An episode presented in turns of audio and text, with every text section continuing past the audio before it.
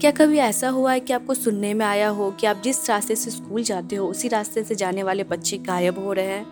वही बच्चे कहीं लापता हो जा रहे हैं, कोई किडनैप हो रहा है, कोई कुछ हो रहा है, कुछ ऐसी चीज़ें बहुत डरावनी होती है ना? मेरे साथ भी हुई थी कुछ ऐसी चीज़ें, कुछ ऐसे इंसिडेंट्स स्कूल डेज़ में। सो इस स्टोरी को डिटेल में सुनने के लिए सुने school days stories with Simran only on audio Pitara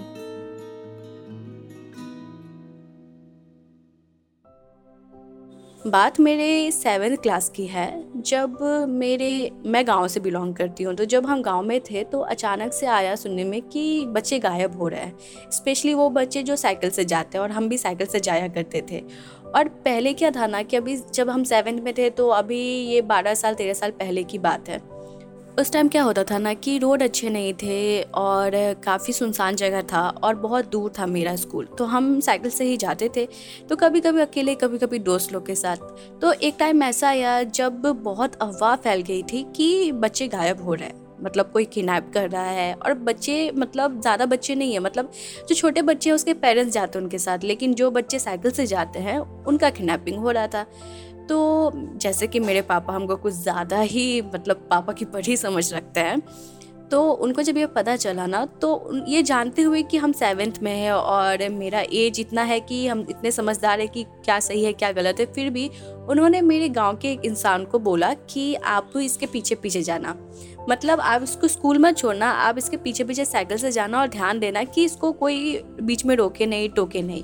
तो ये चीज़ हमको भी नहीं पता था कि कोई मेरे पीछे स्कूल आता है, जाता है और हमको देखता है, क्योंकि उसको मतलब बोला क्या है, मेरे पापा ने उनको बोला मेरे सेफ्टी के लिए। फिर क्या था? तो दस दिन हुए बीस दिन हुए तो हमको लगने लगा कि कि कहीं यही इंसान नहीं जो किडनैप करता है तो हम कौन पे होने लगा? डाउट तो एक दिन क्या हुआ ना कि वो मेरे पीछे पीछे आ रहे थे और मैंने मतलब एक लोग को इशारे में बोल दिया कि ये मेरा पीछा कर रहा है। तो सबको लगा कि, कि ये पक्का वही किडनैपर है जो सबको किडनैप करके जाता है। तो क्या था होना था? लोग ने उनको पकड़ लिया और उसके बाद जाकर उनको पीटने लग गए। तो मुझे लगा कि कि अच्छा ठीक है अच्छा है, जो किडनैपर था वो पकड़ा गया। लेकिन बाद में जब वो बहुत पिटाई खाने के बाद वो बताता है कि मेरे पापा ने उनको बोला था मेरा पीछा करने के लिए तो हम शौक हो गए कि मेरे पापा बोले और हमको बताए नहीं। तो हम जल्दी से अपने पापा को फ़ोन किए घर आकर कि, पापा, क्या ये सच है कि आप किसी लोग को भेजे थे मेरे पीछे पीछे आने के लिए और हमको बताए भी नहीं? तो पापा ने बोला कि हाँ हम ही भेजे थे, लेकिन तुमको इसलिए नहीं बताया ताकि तुमको ये ना लगे कि हम तुमको समझदार नहीं समझते कहीं तुम गुस्सा हो जाओगी। तो क्या था? मतलब जो होना था तो हो गया, वो बेचारा पिटाई खा गया, बेवजह पिटाई खा गया और कहीं ना कहीं इसके रीज़न हम थे। तो अभी भी लगता है कि क्यों ऐसा हुआ उनके साथ? मतलब बहुत गलत किए, लेकिन अनजाने में हुआ। मैंने जानबूझ के तो नहीं किया।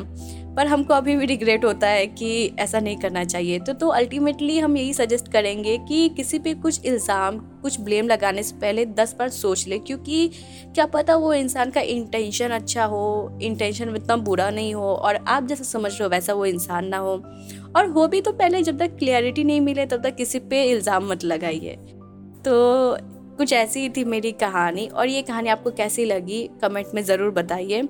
और सुनते रहिए school days stories with Simran only on audio Pitara